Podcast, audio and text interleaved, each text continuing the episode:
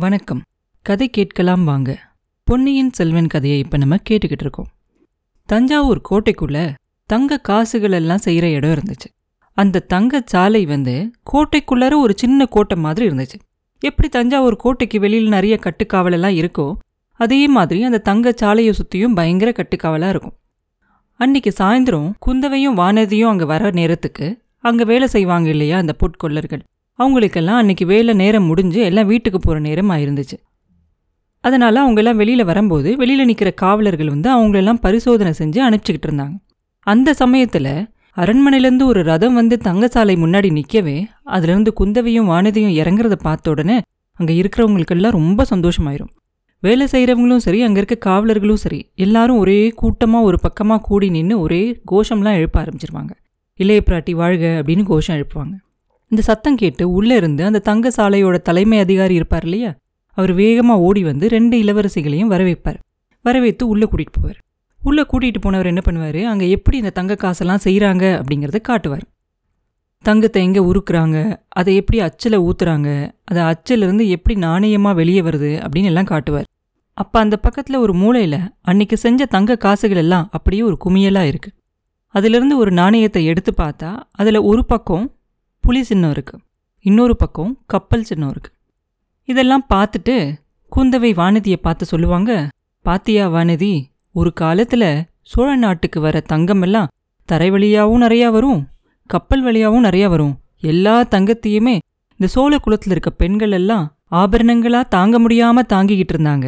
ஆனா இப்ப பாத்தியா எப்படி மாறிடுச்சுன்னு அந்த மாதிரி ஒரு கஷ்டத்தை பெண்களுக்கு இல்லாம பண்ணிட்டாங்க. நம்ம தனாதிகாரி எப்படி இதெல்லாம் நாணயங்களா பண்ணிட்டாரு பாத்தியா? அப்படின்னு கேட்பாங்க இதுல என்னக்கா சௌரியம் இருக்க முடியும்? அப்படின்னு வானதி கேட்க இது என்ன வானதி நீ ஒன்றும் தெரியாத பொண்ணா இருக்க? நாணயங்களா செய்யறதுனால எவ்வளோ சௌரியம் தெரியுமா? மக்களுக்கு இதனால வரி கட்டுறது ரொம்ப சுலபமாகும். அதே மாதிரி வியாபாரிகளுக்கும் வியாபாரம் செய்யும்போது பண்டத்துக்கு பண்டம் மாத்தி கஷ்டப்பட வேண்டியதில்லை. இந்த பொற்காசுகளை கொடுத்து பொருளை வாங்கிக்கலாம். அதே மாதிரி அவங்க விற்கிற பொருள்களுக்கும் பொற்காசுகளை வாங்கிக்கலாம். அதனால தான் நம்ம தனாதிகாரி பழுவேட்டரையரை இந்த சோழ நாட்டில் இருக்க எல்லா வர்த்தகர்களும் வாழ்த்திக்கிட்டு இருக்காங்க. இன்னொன்று சொல்கிறேன் கேளு அப்படின்னு சொல்லி குந்தவை தேவி உடனே உங்கள் குரலை கொஞ்சம் தாழ்த்தி சக்கரவர்த்திக்கும் சக்கரவர்த்தியோட குடும்பத்துக்கும் எதிராக சதி செய்கிறாங்க இல்லையா? அவங்களுக்கும் இது ரொம்ப நல்ல விஷயமா சௌகரியமா இருக்கும். ஏன்னா எப்படிப்பட்ட நல்லவங்களா இருந்தாலும் கூட இந்த பொற்காசுகளை காட்டி அவங்கள துரோகிகளை ஆக்கிடலாம் பாரு அப்படின்னு சொல்லுவா. அப்போ அது பக்கத்துல நிற்கிறார் இல்லையா அந்த தங்க சாலையோட தலைமை அதிகாரி. அவரோட காதலையும் விழுந்துரும். உடனே அவரும் முன்னாடி வந்து அம்மா தாயே அந்த மாதிரி பயங்கரமான விஷயங்கள்லாம் இந்த காலத்துல நடக்குது அப்படிங்கிறத நானும் கேள்விப்பட்டுக்கிட்டு தான் இருக்கேன். அதனால தானோ இன்னமும் தெரியல இப்போ கொஞ்ச நாளாவே இந்த தங்க சாலைக்கு கட்டுக்காவல் ரொம்ப அதிகமாகவே ஆயிருச்சு. இதுக்கு அடியில் இருக்க பாதாள சிறைக்கு வரவங்க போறவங்களும் ரொம்ப அதிகமாயிட்டாங்க அப்படிம்பாரு. வரவங்க உண்டு போறவங்க கூடவா உண்டு? அப்படின்னு குந்தவை கேட்பா. ஏன் அதுவும் உண்டு. இன்னைக்கு காலையில ஒருத்தனை கொண்டுகிட்டு வந்தாங்க. ஒரு மணி நேரத்துக்கு முன்னாடி அவனை திருப்பி கொண்டுகிட்டு போயிட்டாங்க அப்படின்னு சொல்லுவார் அந்த அதிகாரி. அது யாரா இருக்கும் அப்படின்னு குந்தவைக்கு கொஞ்சம் வியப்பா இருக்கும். அந்த தங்க சாலையெல்லாம் சுற்றி பார்த்ததுக்கு அப்புறமா அதோட பின் பக்கத்துக்கு போவாங்க. அங்கே போய் பார்த்தா அங்கே ஒரு சின்ன வாசல் இருக்கும். அதை திறந்துக்கிட்டு வெளியில் போவாங்க. அங்கே போனோடனே கொஞ்சம் வெளிச்சம் வந்து கொஞ்சம் குறைய ஆரம்பிச்சிடும் அங்கே கூரை வந்து கொஞ்சம் தாழ்வாக இருக்கும். நாலு பக்கத்துல இருந்து ஒரு மாதிரி சத்தம் கேட்கும் அந்த உருமுற சத்தத்தை கேட்டா அப்படியே உடம்பே சிலிர்த்து போகும். அது என்ன சத்தம்? அது எல்லாம் புலிகள் கத்துற சத்தம். அந்த இடத்துல நிறைய கூண்டுகளில் புலிகளும் சிறுத்தை புலிகளும் அடைச்சி வச்சிருப்பாங்க. குந்தவை உடனே வானதியோட கையை கெட்டியாக பிடிச்சிக்கிட்டு அடியே பயமாக இருக்கா? இங்கே மயக்கம் போட்டுக்கிட்டு விழுந்துராத அப்படின்னு சொல்லுவாங்க. வானதி லேசாக சிரிச்சுக்கிட்டு அக்கா புலியை பார்த்தா எனக்கு என்னக்கா பயம்? புலிதான் நம்மளோட குலத்தோட காவலன் இல்லை அப்படின்னு சொல்லுவாள் சில சமயம் காவலர்களே எதிரிகளோட சேர்ந்துருவாங்க.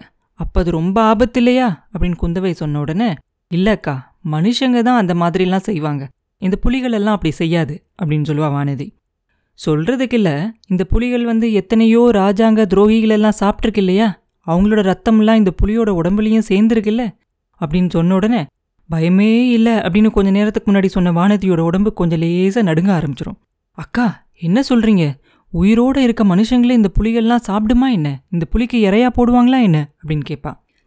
அப்படி செய்ய மாட்டாங்க.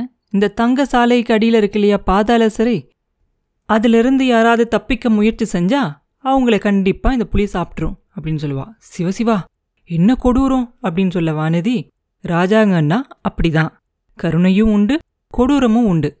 ஒருவேளை என்ன கூட இந்த பாதாள சிறையில அடைச்சாலும் அடைச்சிருவாங்க. சின்ன பழுவேட்டரையர் இன்னைக்கு பேசினதை மாத்திரம் நீ கேட்டிருந்தா அப்படின்னு குந்தவை சொல்லிட்டு இருக்கும்போதே வானதி சொல்லுவா நல்லா இருக்கக்கா.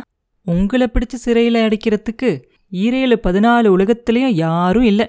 அப்படியே யாராவது செய்ய முயற்சி செஞ்சா இந்த பூமி பிளந்து இந்த தஞ்சாவூர் நகரமே அதுக்குள்ள விழுந்துரும். அதை பத்தி எனக்கு கவலையே இல்லை. பழையாறை வைத்தியர் மகனை பத்தி தான் எனக்கு கவலையா இருக்கு. அந்த சாது பிள்ளை தப்பிச்சு கிப்பிச்சு போயிருக்க மாட்டானே அப்படின்னு கேட்பா சாது பிள்ளை தான் ஆனா யார் எப்போ மாறுவாங்க அப்படிங்கிறது சொல்ல முடியாது இல்லையா அப்படின்னு குந்தவை சொல்லிக்கிட்டு இருக்கும்போதே அங்க இருக்க புலியெல்லாம் ரொம்ப உருமுற சத்தம் கேட்கும் சத்தம் ரொம்ப ஜாஸ்தியாயிரும் உடனே அங்க இருக்க காவலனை பார்த்து கேட்பாங்க புலிக்கு என்ன ரொம்ப கோபம் போல இருக்கு? அப்படின்னு குந்தவை கேட்பாங்க. இல்லை தாயே சக்கரவர்த்தியோட குமாரி வந்திருக்கீங்க இல்லையா? அதனால தான் உங்களை வாழ்த்தி வரவேற்குது புலியெல்லாம் அப்படின்னு சொல்லுவான். நல்ல வரவேற்பு நல்ல வரவேற்பு அப்படின்னு குந்தவை சொல்ல அதோட புலிக்கெல்லாம் இப்போ சாப்பாடு போடுற நேரம் ஆயிடுச்சு அதனால தான் அது கொஞ்சம் உருமா ஆரம்பிச்சிருச்சு அப்படின்னு அந்த காவலன் சொல்லவே அப்படின்னா நம்ம சீக்கிரமா போயிடலாம் வா. சிறையோட வாசல் எங்கே இருக்கு? அப்படின்னு அவங்ககிட்ட கேட்பாங்க. அதுக்குள்ளே அவங்க பேசிக்கிட்டே அந்த மண்டபத்தோட ஒரு மூளைக்கே வந்திருப்பாங்க. அங்கே இருக்கிற ஒரு புலிக்கூண்டை அவன் தள்ளிட்டு அதுக்கு கீழே தரையை பார்ப்பான். அந்த இடத்துல ஒரு கதவு இருக்கும். அந்த கதவை அவனும் இன்னொரு காவலனமாக சேர்ந்து வெளிப்பக்கமாக திறப்பாங்க. திறந்த உடனே அது உள்ளார படிக்கட்டுகள் எல்லாம் தெரியும். அதில் ஒரு ஒருத்தரை தான் போக முடியும். அதனால் வரிசையாக போவாங்க. உள்ளே போகும்போது ரொம்ப இருட்டாக இருக்கும். அதுக்குள்ளே போன உடனே அந்த தீவத்தியோட வெளிச்சம் கூட ரொம்ப கம்மியாக தான் தெரியும். உள்ளார போன உடனே அதுக்குள்ளே பாதையும் நேராலாம் இருக்காது. முன்னும் பின்னுமா இருக்கும். வழி நேராக இல்லாமல் முன்ன ஒன்று பின்ன ஒன்றுமா மாற்றி மாற்றி நடந்து போகிற மாதிரி இருக்கும். வெளியில் புலியோட உருமல் சத்தத்தை கேட்டே ஒரு மாதிரி இருந்துச்சுன்னா இங்கே இந்த சிறைக்குள்ளே போன உடனே நாலாபுரத்துலேருந்து வரக்கூடிய அந்த ஒரு சோகமான அந்த மனுஷங்களோட குரலெல்லாம் அப்படியே உள்ளத்தையே பதற வச்சு உடலே நடுங்க செஞ்சிடும் ஆனா அந்த சோகமான குரல்களுக்கு நடுவுல ஒரு ஆச்சரியம். ஆச்சரியமோ ஆச்சரியம்.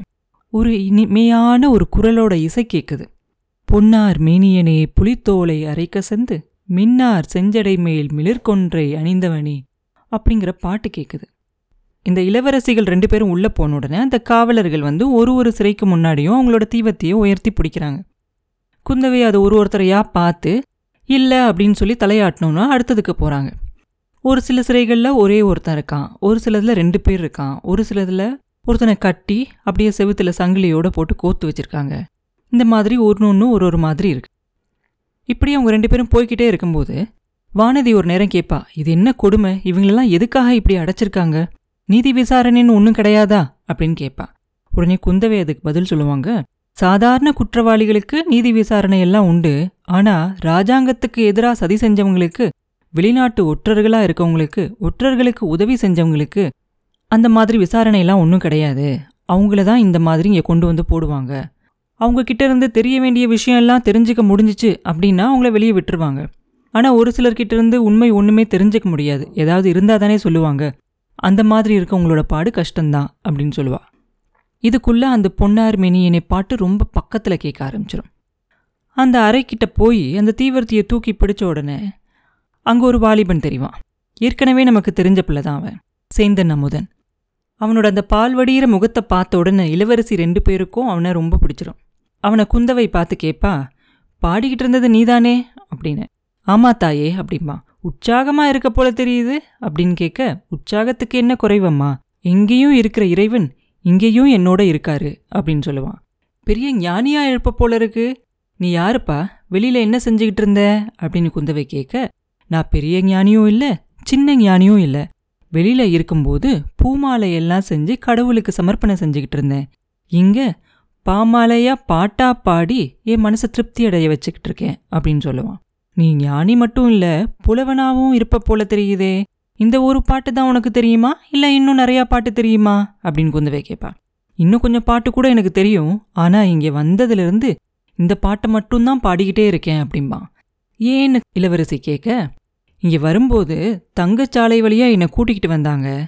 இதுவரைக்கும் நான் பார்க்காத காட்சியெல்லாம் நான் பார்த்த உடனே அது அந்த பொன்னார் மீனியன் அவரோட திருவுருவத்தை எனக்கு ஞாபகப்படுத்துச்சு அப்படின்னு சொல்லுவான். அதிர்ஷ்டசாலி நீ. தங்கத்தை பார்த்தா எல்லாருக்கும் பேராசை தான் உண்டாகும். உனக்கு அந்த கடவுளோட திருமேனி மாதிரி தோணியிருக்கே. உனக்கு சொந்தக்காரங்கெல்லாம் யாரும் இல்லையா? அப்படின்னு கேட்பாங்க. அம்மா மட்டும் இருக்காங்க. தஞ்சாவூர் கோட்டைக்கு வெளியில் தாமரை குளத்துக்கு பக்கத்தில் இருக்காங்க அப்படின்னு அவன் சொல்லுவான்.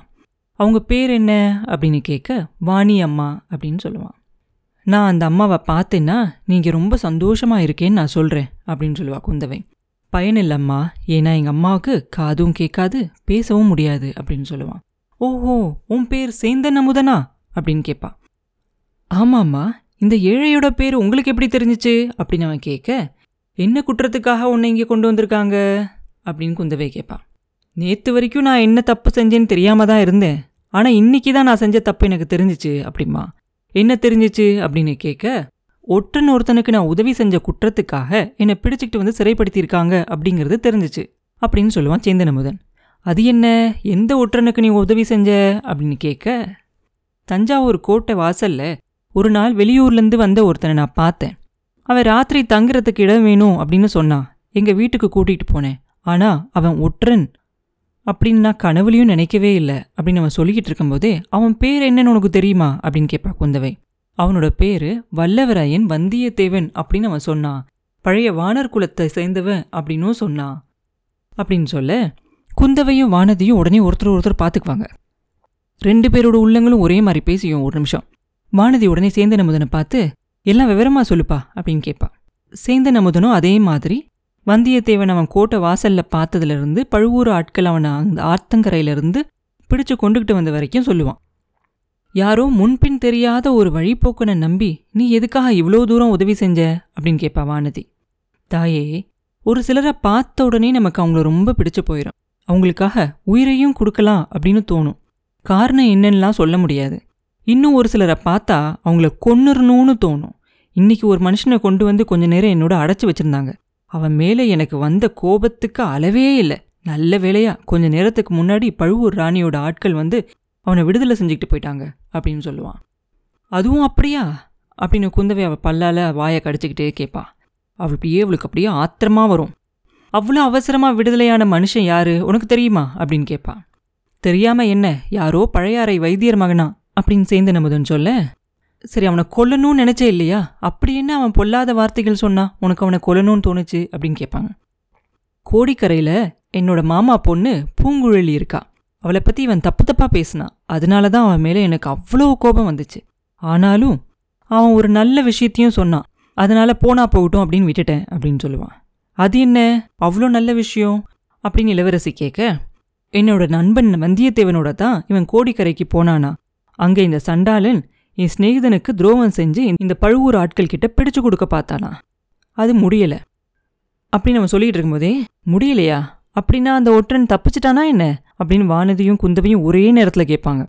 இதை தெரிஞ்சுக்க தானே அவங்க ரெண்டு பேரும் பாதாள சிறைக்கே வந்தாங்க. ஆமா அம்மினி என் நண்பன் தப்பிச்சு போயிட்டான்.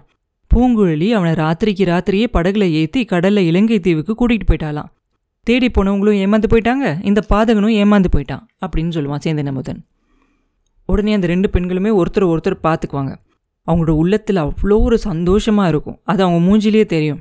குந்தவை உடனே சேந்தன் அமுதனை பார்த்து ஒற்றன் ஒருத்தன் தப்பிச்சு போயிட்டான் அப்படிங்கிறத பற்றி நீ இவ்வளோ சந்தோஷப்படுறியே உன்னை சிறையில் வச்சிருக்கிறது சரிதான் அப்படின்னு சொல்லுவான். தாயே அந்த குற்றத்துக்காக என்னை சிறையில் போடுறது சரினா உங்கள் ரெண்டு பேரையும் கூட எனக்கு பக்கத்தில் இருக்க அறையில் போடணும் அப்படிம்பான் உடனே ரெண்டு பேருக்கும் ரொம்ப சிரிப்பு வந்துடும் வானதியும் குந்தவையும் பயங்கரமாக சிரிச்சிருவாங்க. அந்த பாதாள சிறையில் அந்த சிரிப்போட சத்தம் கூட ஒரு விசித்திரமாக தெரியும். நீ ரொம்ப கெட்டிக்காரன் பொல்லாதவனும் கூட. உன்னை இங்கே வச்சிருந்தா நீ பாட்டு பாடியே இங்கே இருக்க மற்றவங்களையும் கெடுத்துருவ. கோட்டை தலைவர்கிட்ட சொல்லி உன்னை விடுதலை செய்ய பண்ணுறேன் அப்புறம்தான் மறுவேலை அப்படின்னு சொல்லுவா குந்தவை. தாயே அப்படி ஒன்றும் செய்யாதீங்க. எனக்கு பக்கத்து அறையில் ஒரு மனுஷன் இருக்கான். அவன் என்கிட்ட தினமும் நீ எனக்கு ஒரு பாட்டு சொல்லிக் கொடு. சொல்லி கொடுத்தினாக்க பாண்டிய குலத்தோட மணிமகுடமும் மாலையும் இலங்கையில் எங்கே ஒழிச்சு வச்சிருக்கு அப்படிங்கிறத நான் உனக்கு சொல்கிறேன் அப்படின்னு சொல்லிக்கிட்டே இருக்கான். அதனால இன்னும் கொஞ்ச நாளைக்கு என்னை இங்கேயே வச்சிருக்கும்படி கோட்டை தலைவர்கிட்ட சொல்லுங்க. அவன்கிட்ட இருந்து அந்த உண்மையை நான் தெரிஞ்சுக்கிட்டு வந்துடுறேன் அப்படின்னு சொல்லுவான் முதன் பாவம். அந்த மாதிரி உனக்கும் பைத்தியம் பிடிக்கிற வரைக்கும் இங்கேயே இருக்கேன்னு சொல்றியா என்ன? அப்புறம் உங்கள் அம்மா வாணியம்மாளோட கதி என்னாச்சு? அப்படின்னு சொல்லிட்டு இளைய பிராட்டி அங்கேருந்து புறப்பட்டு போயிடுறாங்க. அரை மணி நேரத்துல எல்லாம் வேற சில வீரர்கள் எல்லாம் வந்து அமுதனை பாதாள சிறையிலிருந்து விடுதலை செஞ்சுக்கிட்டு போய் தஞ்சாவூர் கோட்டை வாசலில் கொண்டு போய் விட்டுறாங்க. அப்புறம் என்ன நடந்துச்சு? அப்படிங்கிறத அடுத்த பதிவில் பார்ப்போம். மீண்டும் உங்களை அடுத்த பதிவில் சந்திக்கும் வரை உங்களிடமிருந்து விடைபெறுவது உண்ணாமலே பாபு. நன்றி.